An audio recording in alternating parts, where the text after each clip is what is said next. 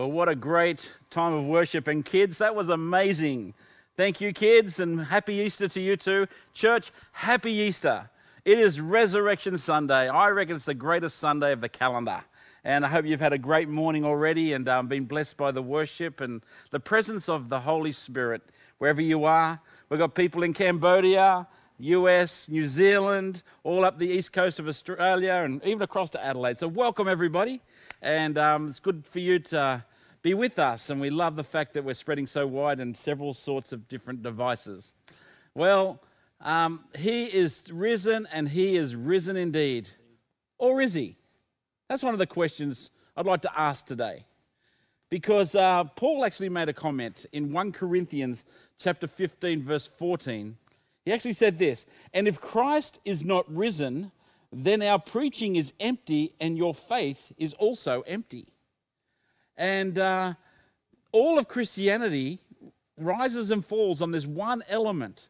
Did Jesus Christ raise from the dead? Rise from the dead. Did he come through? He said he would. You see, he talked about the temple. If you know, we'll pull down this temple in three days, we'll build it again, talking about himself rising again on the third day. Um, if he didn't rise again, Christianity is not Christianity. We don't have a Messiah. But did he rise again? Well, in my household, we like to have theological discussions. In fact, um, up until recently, we'd have a Monday night uh, dinner where all the family would come over. And not every time, but sometimes we'd always have a great feisty discussion of theology. It happens when you send your kids off to Bible college, I suppose. And, uh, and I must admit, sometimes it's quite funny. It gets a bit, how would you say, uh, extravagant. so I thought it'd be really cool today to invite my sons along to discuss did Jesus rise again? Is the resurrection real? So we have Judah, Solomon, Elijah, and Jesse with me today. And I asked them to go away a few weeks ago and to study, get some resources together, have a look at you know the ever faithful Facebook, and um, but get some really good sources and see whether we can actually find proof of the resurrection. So we're going to be discussing that today. Hope you enjoy it as much as we do, as we do. We love discussing things like this. And um, but with us, I want you to just investigate. Did Jesus Christ really raise from the grave? First of all, Elijah, what have you discovered, mate? Well, firstly, I wanted to say when Dad asked me to uh, do this a few weeks ago, I was really excited because I thought a lot of people think that Christianity is on the back foot in terms of evidence. But actually, the truth is that the skeptics are the ones that need to reply to the evidence that we actually have because the evidence for Christianity sure. is so incredible. Yep. And today I'm going to firstly I'm going to establish something and that is that Jesus existed yeah. with one simple quote. So Bart Ehrman is a popular atheist scholar, which means he doesn't believe in God and he studies the New Testament, right? And he says this uh, in response to some people who said that Jesus never existed. He said this This is not even an issue for scholars of antiquity. There is no scholar in any, any college or university in the Western world who teaches the classics, ancient history, New Testament, early Christianity, or any related field who doubts that Jesus existed. The reason for thinking Jesus existed is because he is abundantly attested to in early sources. Wow. So, as you can see, it's very convincing Jesus existed. Michael Licona said that people who don't think Jesus existed are akin to people who don't believe the moon landings are real or Holocaust deniers. So, I'm going to start with our foundational argument today, and that is the execution and burial of Jesus. Because who knows, if you don't have a dead Jesus, you can't have a resurrected Jesus. That's true. That. So that's what we're starting with. so the crucifixion of Jesus is also virtually undisputed amongst scholars. We have such good sources for this. There are at least five extra biblical sources, which means sources outside of the Bible, that attest to Jesus' crucifixion. And some of those are Josephus, Tacitus, and the Jewish Talmud, and even some enemies of Christianity that attested to the fact that Jesus was crucified. Yeah. Right. But so what? The question that we really have to ask ourselves is why was he crucified? If Jesus was really crucified, then there had to be a reason, there had to be a cause. And what we have is that Jesus, we have sources that say that Jesus was a blasphemer and that he had messianic and divine claims. That meant he claimed to be the Messiah and he claimed to be God. So, what do we have to make of this evidence when Jesus claims to be divine? We have to do something with it. Yeah, it's true. So I'm going to move on to the crucifixion itself, trying to get through this really quickly because we've got a lot of content and it's all very interesting. So a, Roman crucifixion was extremely torturous. They kept their victims alive as long as possible to suffer to the largest extent. The Journal of the Royal Society of Medicine, which is um, a secular society, they had a number of professionals look at the crucifixion and also at Roman accounts of crucifixion in history, and they had many ways that they established that Jesus would have died on the cross. Some of those are cardiac rupture, heart failure, hypovolemic shock, syncope, acidosis, asphyxia, arrhythmia plus asphyxia, pulmonary embolism, and the voluntary surrender of life. It was well attested that Jesus could not have endured this and lived, True. let alone anyone in history. Yeah. And it is thought for some time when Jesus was on the cross, um, they, they put nails in his feet. That's what the Bible says. And it was thought for some time among historians that that was an embellishment, that there's no evidence that people put nails, that the Romans put nails in their victims' feet. But in 1968, archaeologists actually discovered the skeletal remains in Jerusalem of someone who had been crucified and in the heels were nails, and they would have been nailed um, to the side of the cross. I understand they found another one recently, the last two or three years. Yeah, I think there well. was still some wood in the nail as well from the cross. Yeah. So, so what we get is is a, a, sense that the Bible is not embellishing anything. It's actually telling us the facts. And we also know that the that if anything, the disciples or the authors actually under embellished. They could have, like authors today, really hyped up the cross and the crucifixion. But instead, they just gave us the simple facts and allowed us to fill in the blanks. Yeah, very so short our new, succinct, wasn't it? Yeah, our New Testament authors didn't add anything to the content. There is an extra biblical source that testifies that at the time of Jesus' death on the crucifixion, there was an eclipse in the middle of the day. Hey. When do eclipses happen in the middle of the day?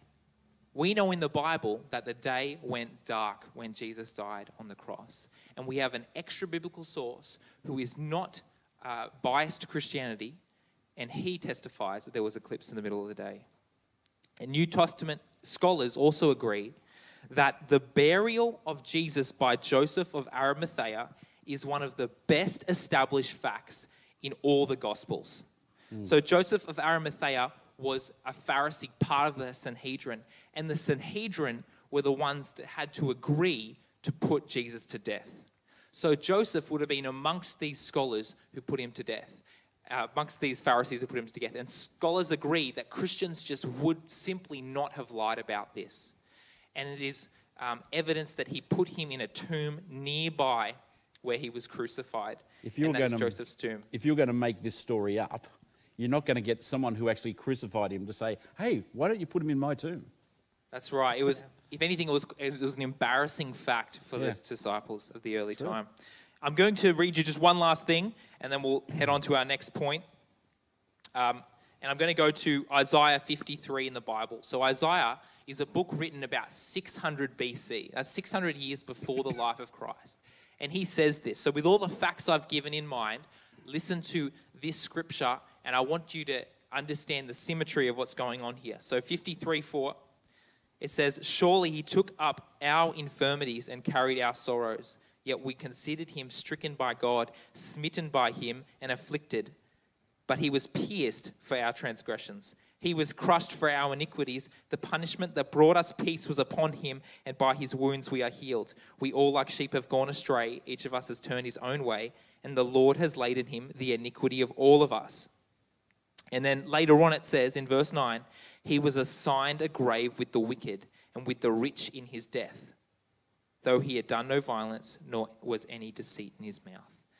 So, what we have is a, is a scripture from 600 years before the life of Christ, attesting that he was pierced and that he was buried in a rich man's tomb alongside murderers.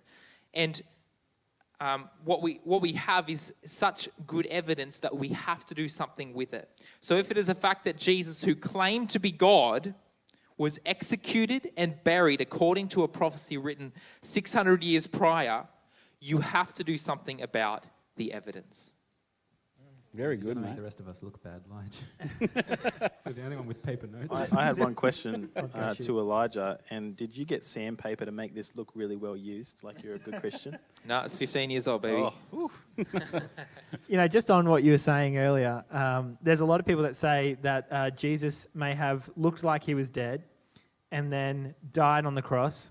Uh, died on the cross. They've taken him down, and then they've uh, buried him, and then the coolness of the tomb woke him up from his sleep, and he realized, oh, I'm not actually dead, and just walked out of the tomb by himself. That's, that's kind of the only explanation that's, that, that some people have been able to put to that. But the truth is, because uh, uh I was researching your point a little bit, the, uh, there is zero evidence in all history of anyone ever living through a crucifixion. In fact, there is evidence of people dying just from the beating they received before getting hung on the cross. Mm. But Jesus endured that whole beating and then was hung on the cross. And then they stabbed a spear through his side and through his lung and heart, and all this blood and, and liquid gushed out of his body. I don't think there's any chance that he's come back to life in the tomb. I'll add on right. to that that the American Medical Association actually did a study, and they said that Jesus was probably dead by the time that they um, yeah. poked his side. Yeah. Well, they didn't break his legs, did they? Because these experts of death realized that he was already dead, so why break his legs? Didn't need to. That's right. We can also imagine Jesus waking up in the tomb going, Wow, that was quite a beating. I'm just going to roll back this 1.5 ton rock, take out, sneak past 14 uphill. Roman soldiers, and then go pretend like I am perfectly enabled to, to do what I normally was doing. You can just imagine that. That's true. That's yeah, true. imagine putting your fingers through his hands and him going, Ah! Let's move on. Jude? Did you were, you were studying something? What did you study? Yeah, so uh, I studied the evidence of the empty tomb. So um, obviously he's uh, we've kind of established the fact that he's now we, we know that he's died and we know that he's been buried in the tomb of Josephus. Um, so I just wanted to talk about five things that um, give evidence to us that the tomb was actually empty. Uh, so the first one of those is the location of the tomb. So as you've already said, that was the tomb of um, Josephus, and that that tomb was actually very close nearby to where he was where he was crucified, and it was in Jerusalem. Now, the reason why that's so significant is if you're trying to create this conspiracy about this guy raising from the dead, and you want to tell everyone so that they'll believe you, and, and it's not true, then you would go surely to somewhere far away that no one can check the evidence. Yeah, take it out to sea. Yeah, or like just don't tell people in Jerusalem. Go somewhere else. Like go to a faraway place and go tell them that Jesus was risen. But no, he tells everyone in, they, the disciples go around telling everyone in Jerusalem, hey, guess what? This Jesus guy is risen. Anyone very easily could go, well, let's just go check it out. It's just around the corner. Like it's, it's even closer than what, like it's as close as the cemetery, if you know Windsor, is from this church to there. It's just like, oh, let's just go pop over there and have a look. Is there a big stone rolled away? So that know, gives us a very good fact. Do you know Windsor is the only place right now where if you're living within a kilometre of the cemetery here, you can't be buried? Really? Because you're a living. nice. oh, gosh. okay. All right, so that's number one, location of the tomb. The second one uh, was um, the empty grave was written about very soon after uh, the death of Jesus. So it's not like hundreds of years later, people were kind of sitting around and going, hey, why don't we say that the tomb was empty so that people more believe our, our fact that the resurrection has happened. It actually was part of Mark's passion source. So, Mark, when he was writing his gospel, had a source uh, or somebody that he was talking to that gave him the story, the full story of when Jesus, right from when he was arrested all the way through to when he, uh, he was buried into the tomb, and, uh, and, and through until the tomb was found empty. And so the uh, that's kind of where we get you know the passion of the Christ, the passion, the passion source. That's kind of where that gets its name. And the, the, a lot of people believe that this was around uh, 30 AD that this source came from. or up to at maximum seven years after the death of Jesus. So it's very soon after the death of Jesus, Mark receives this text about, okay, this is, this is how uh, they they know the tomb was empty. Mm. So again, it's not like it was something that was written hundreds of years later. It was, it was very soon after. Uh, the third thing is um, that it was simple and had no embellishment in the story. Elijah's kind of already touched on that a little bit. Uh, I'm going to give you an example of some embellishment of the um, the resurrection of Jesus, the empty tomb. So, in the Gospel according to Peter, which is actually a fake gospel, it was written 400 years AD, right. uh, which Peter was long, long, long yeah. dead by then. And uh, so, the Gospel according to Peter uh, re- recounts the empty tomb story, and it talks about there were many people, all of the Pharisees and the, head, the Jewish leaders of the time were gathered around the tomb and they were sleeping there, taking in shifts two by two.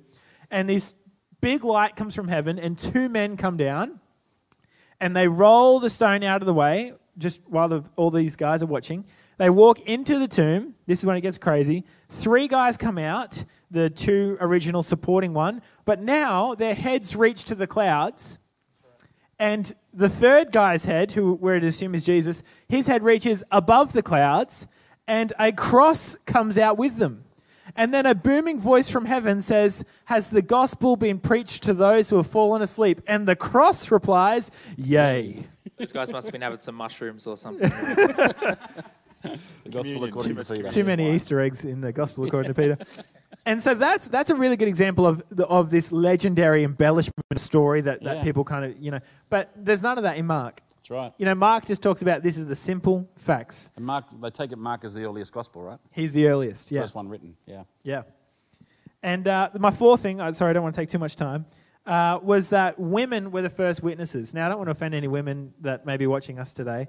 Um, this is not what I believe. This is what was believed in the culture of the time but uh, they were considered like one of the lowest rungs on this, the ladder of society, right? Couldn't be trusted. They yeah. couldn't be trusted. They couldn't be trusted so much so that if, you, if I murdered Jesse in front of Geordie and Geordie testified to it in court, no one would hear her because they'd all be like, yeah, but a woman can't testify in court, and I'd get away with it. Yeah. Possibly. How times have changed, right? Yeah, how times have changed. Yes. yeah. And so uh, if you're going to write a story and make up this fact of, you know, there's an empty tomb, the first people you get to go find it would be men. And probably men that, you know, have some renown or at least some of his disciples, maybe Peter and John or something like that. No, no, no, they get women to go there. Mm. And they're the people that first testify, hey, we, we've got an empty tomb. If you're going to make that story up, that's a pretty inconvenient yeah, fact. That's right. Yeah. That's right. Uh, and my last one is that um, the empty grave was not only talked about by Christians. In fact, those who most opposed Jesus and the Christians they're the ones who admitted their tomb was empty. Yeah. Remember in the Bible when the Pharisees, uh, they're, they're saying, why don't we tell everyone that the disciples came and stole the body while no one was there, and then that's why the tomb's empty. That is a big admission that the body's missing. Yeah, that's right. It's not, it's not like they're saying, no, tell them the body was still there. No, they're admitting the body's not there. They're just trying to find a reason. Not only that, but there's extra biblical sources that say that too, that say that, that, that they must have stolen the body. Yeah, there you go. And so, uh, I, I think it's pretty safe to say that the tomb was empty. It's yeah. pretty hard to argue that the tomb wasn't empty. Can you imagine if the disciples did steal it? What it'd be like a weekend at Bernie's. Have you've seen that movie? be crazy. I've got a great story. I've got a great story about um, Empty Tomb. It's a true story.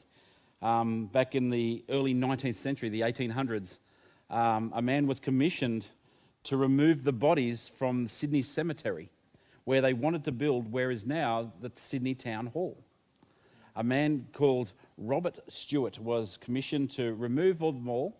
They built the mortuary um, railway station so that they could transfer all of these bodies out to Rookwood Cemetery. They built a big, what do they call them, a mausoleum, um, a big tomb out there to house all of these bodies. They say there are up to 2,000 bodies in this area. And people just kept coming burying, even when it was an official cemetery, they kept burying people there but they wanted to build the town hall there. So we, they paid this man, they paid him up to remove all of the bodies.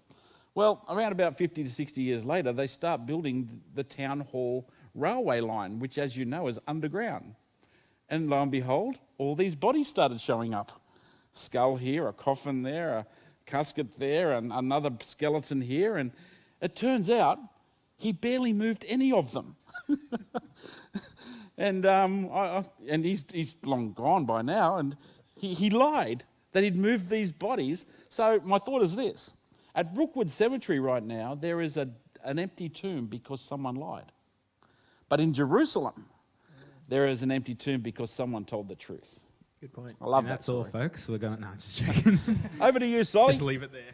What did you Um, study, Sol? So I looked into the early accounts of um, the resurrection and the death of Jesus um, because historically, I mean, the only way we have any information about this is from accounts and texts and things like that.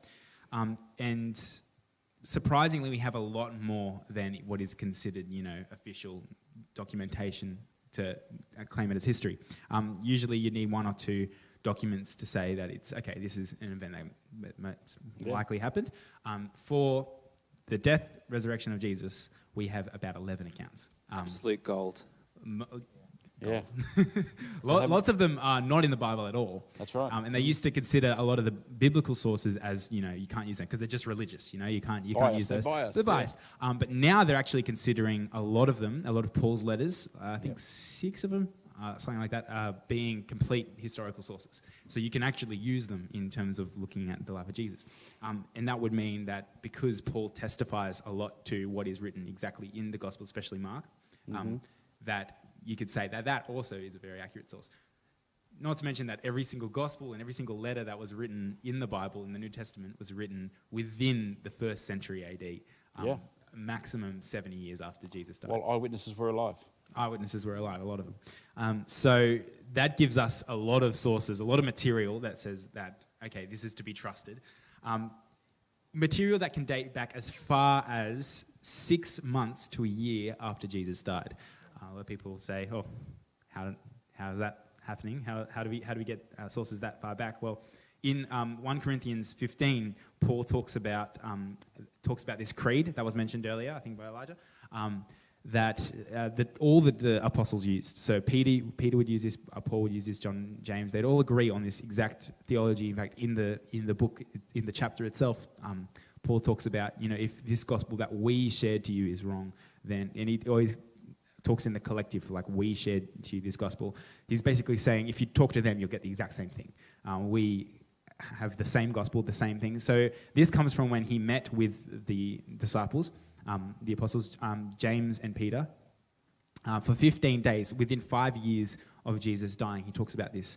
Um, and look, I can imagine, and a lot of other scholars talk about this, that they can imagine that he was just questioning them. He's like, okay, what did you see? I saw this. What happened? Tell me exactly how it was. And so they were discussing this for 15 days. And so they all came to this agreement uh, of this certain creed. Um, well, they talked to Paul about it, and this, and they looked into it that this creed must have been formed within uh, six months to a year of Jesus' death. I've heard some people say possibly weeks after Jesus. Possibly death. Yeah. weeks, possibly days, hours even. No, I'm just joking. They're just writing it down while he's talking You to need to rise first. before he'd risen. Out of faith, Peter. uh, let's be real, Peter didn't have any faith.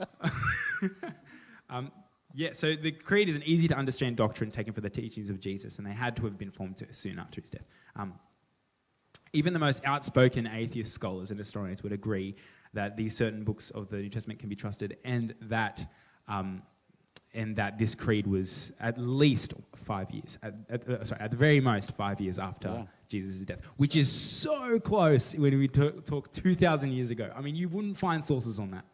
I mean, even like, what is it? Um, Alexander the Great, the earliest known source we have of him is 400 years after he died. And people trust him to be like an actual person who existed. Julius Caesar, that's- 150 years or something. after That's like died. me writing about someone who lived in the 1600s. Like, Yeah, that's right. it's yeah. crazy. as opposed to someone who lived in 2015. Yeah.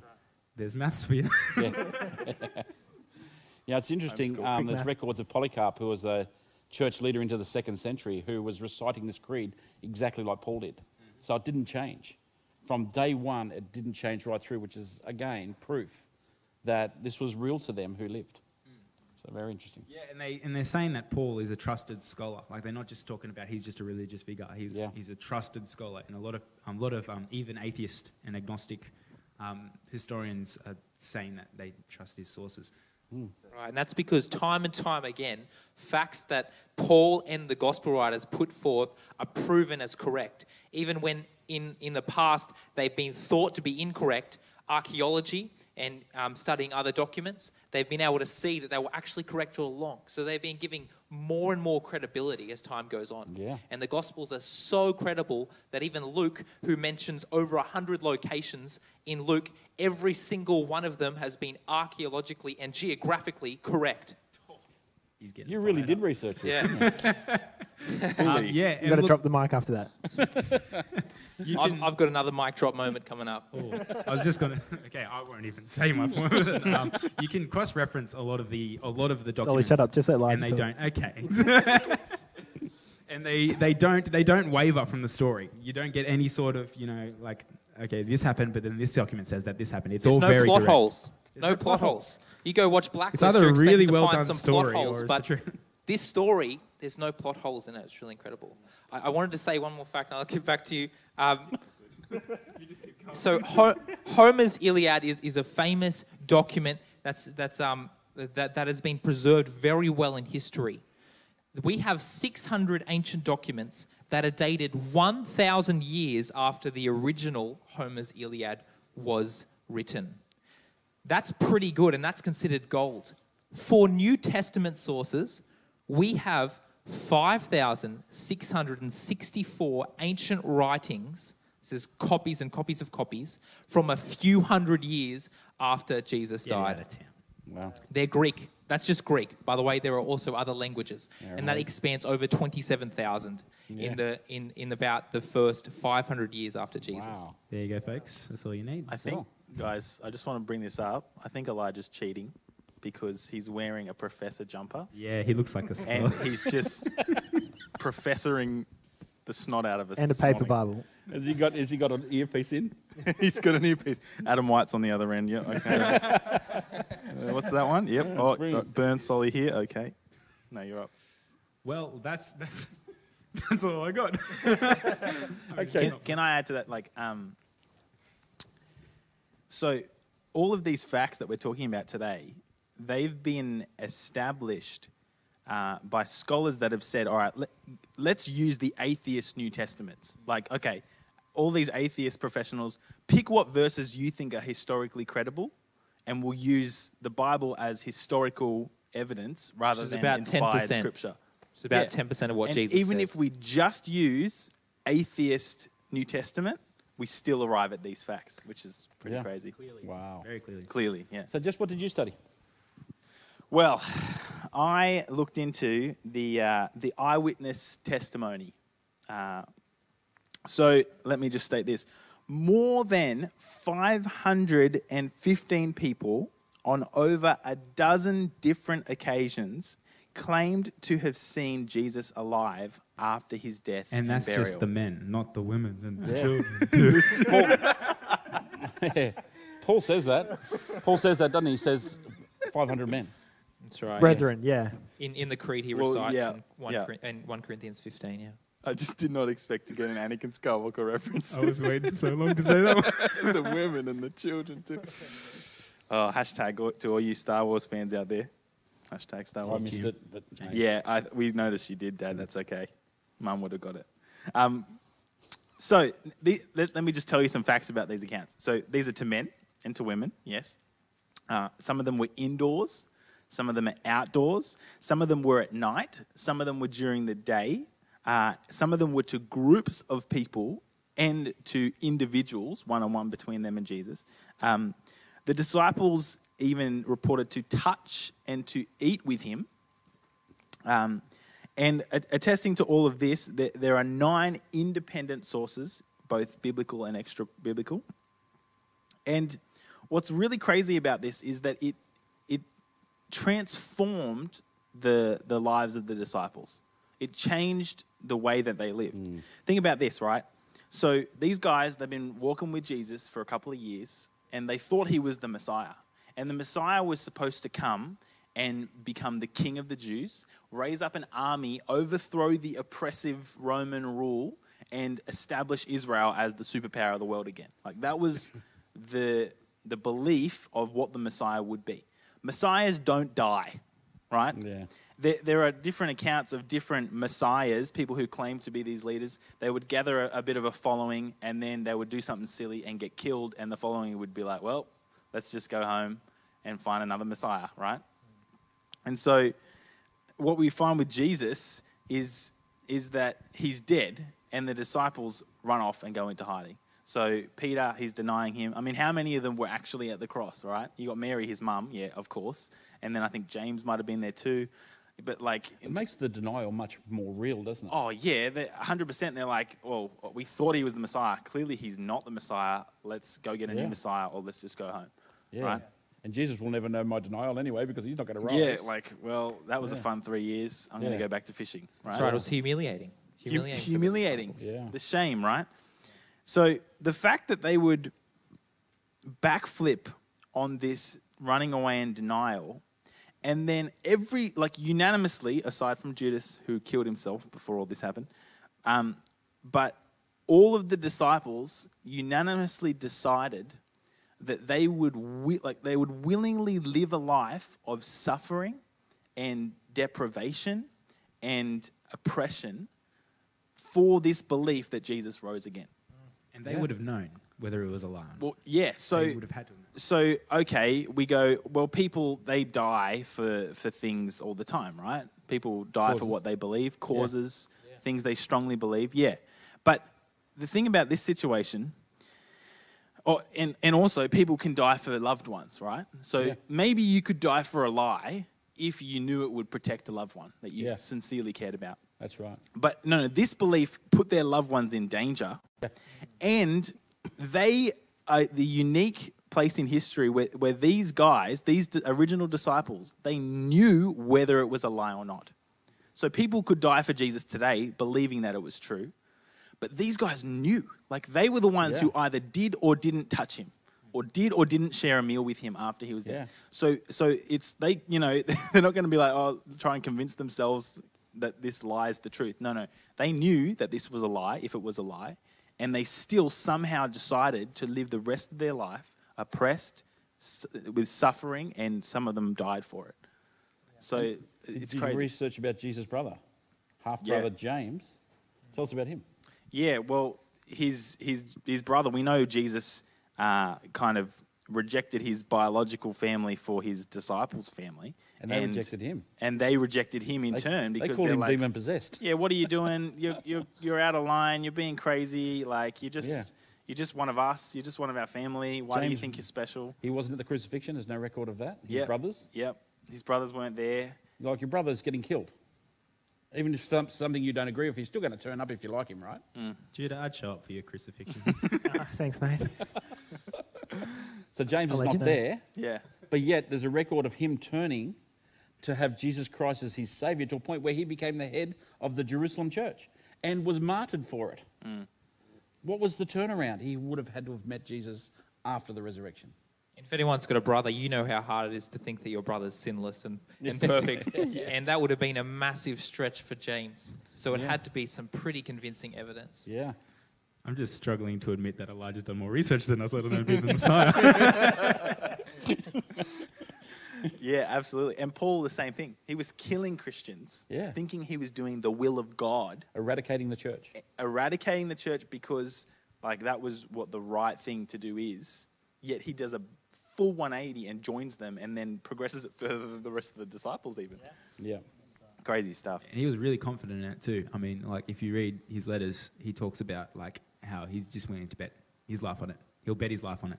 Um, and he's a, he was a smart man. Like he was very smart. He obeyed the law pretty Yeah. well, and he knew it very well. He knew and for the him Old to Testament. turn around and to Yeah. be so sure in it, like a lot of people would say, "Oh, it's just out of shame that he turned," but like he was so sure, and he would say, "You test me in this. You know what? If if the resurrection isn't real, our faith is useless. Everything I've taught you, everything I've done, completely useless."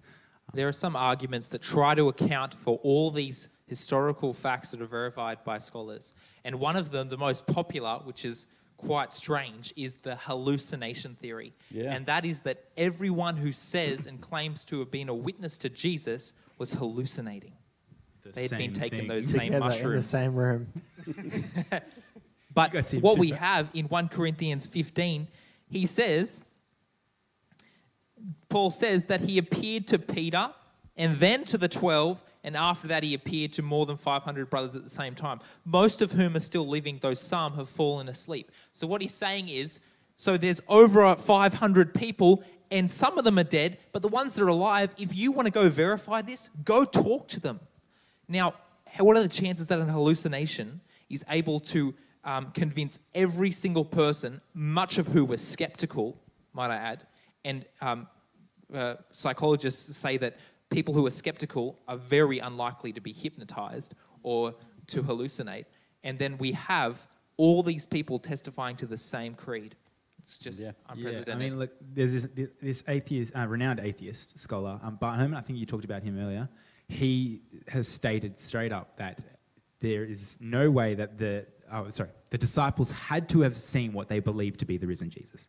I mean, they cannot have been lying from everything that we've seen, and we can see that the group hallucination theory doesn't really add up. It doesn't take on all the data. So if you look at the thing that is most likely with the data we have, it, Well, it fill could, in the blanks. it could be the Jesus twin theory. Jess, do you want to tell us about that one? Oh, the twin theory. This so is someone actually wrote this down in a in a thesis. this is probably one of the best uh, Blacklist Reddington theories as well, um, going out around at the moment. If you're a Blacklist fan, uh, the Freddington theory.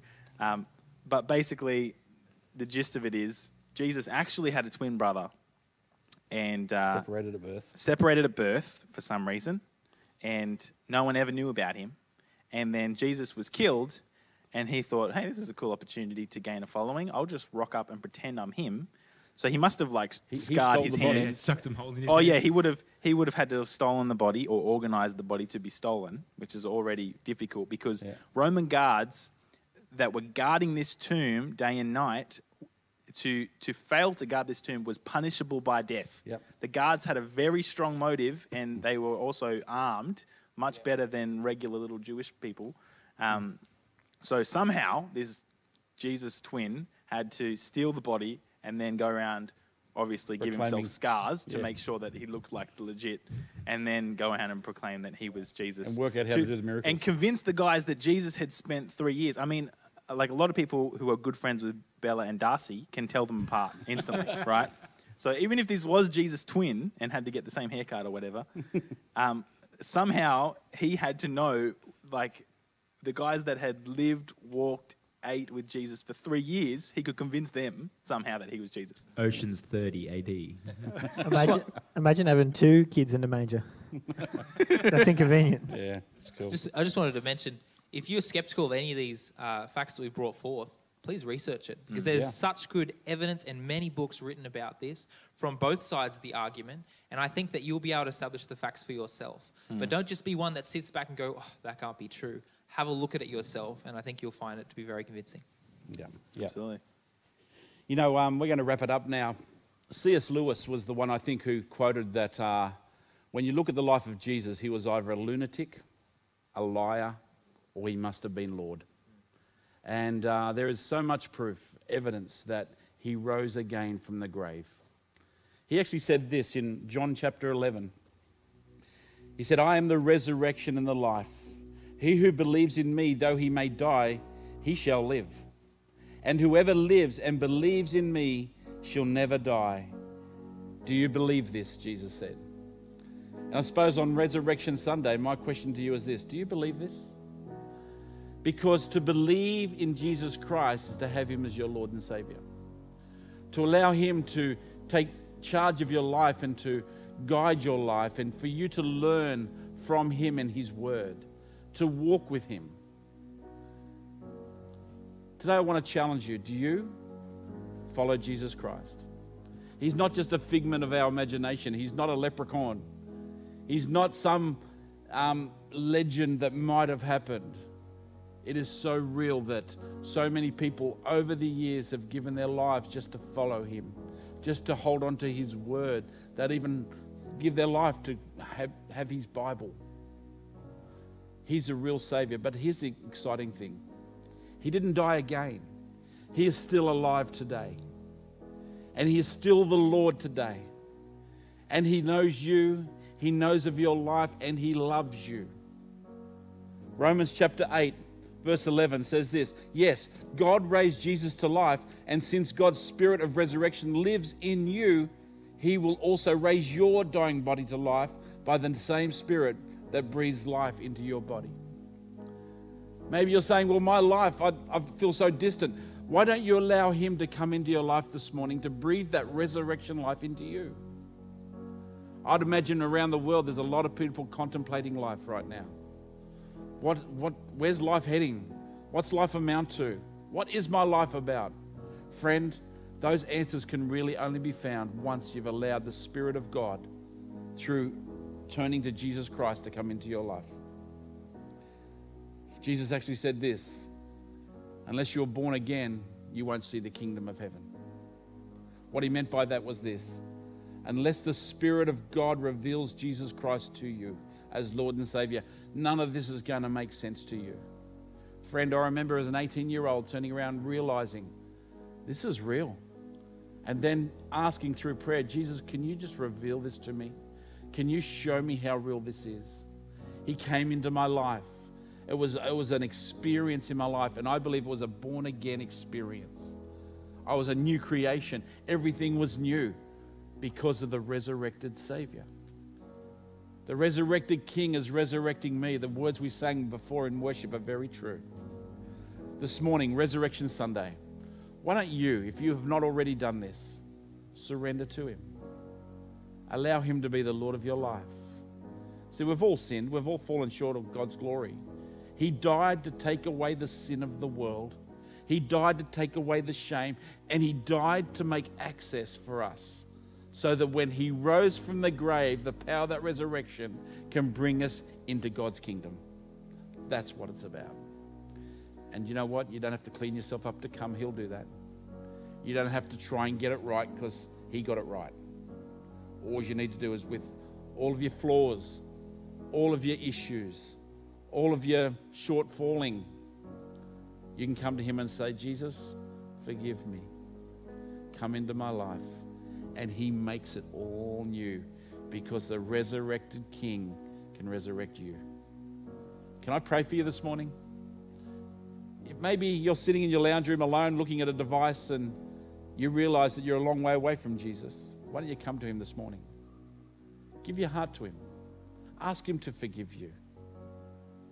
And as he comes into your life, begin to live the life that he wants you to live. Read his word and see what he's got to say about it. It's a love letter that He's written for you. Haha. Let me pray for you. Let's all pray. Father God, thank you for sending your own unique Son so that whoever would believe in him would not perish but would have everlasting life. You sent your Son not to punish the world or damn the world, but you sent it to save the world. Thank you for that. It must have been horrific to see your son on that cross. But Lord, to see him resurrected was the glory of all time.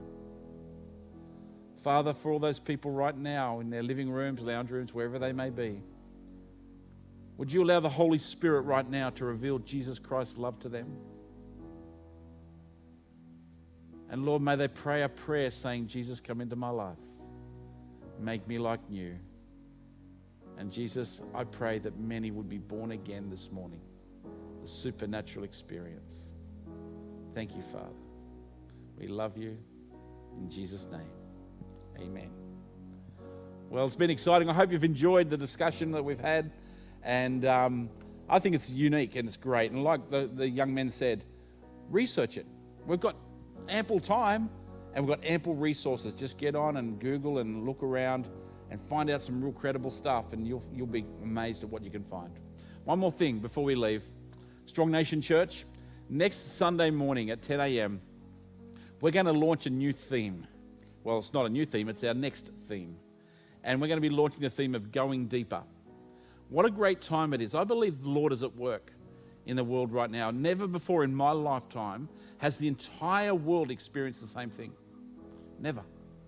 And I believe the Lord is at work right now. And I believe as a church, He's calling us to go deeper into Him, deeper into His Word, deeper into who He is. And His Spirit is in the earth right now, deeper into His Spirit. So we're going to be sharing that next Sunday, but also on next Sunday, I'm, I'm calling the church to a three week fast. We're going to be talking about that through the week, through our huddles, what that means. And um, I'm going to ask, would you join us on this fast? It's all about going deeper. It's all about tuning our spirit with His spirit so that He can guide and direct us where He wants us. So that's next week. Hope you can join us. It'll be great. Same bat channel, same bat time. It'll be great, 10 o'clock. God bless you and have a fantastic week.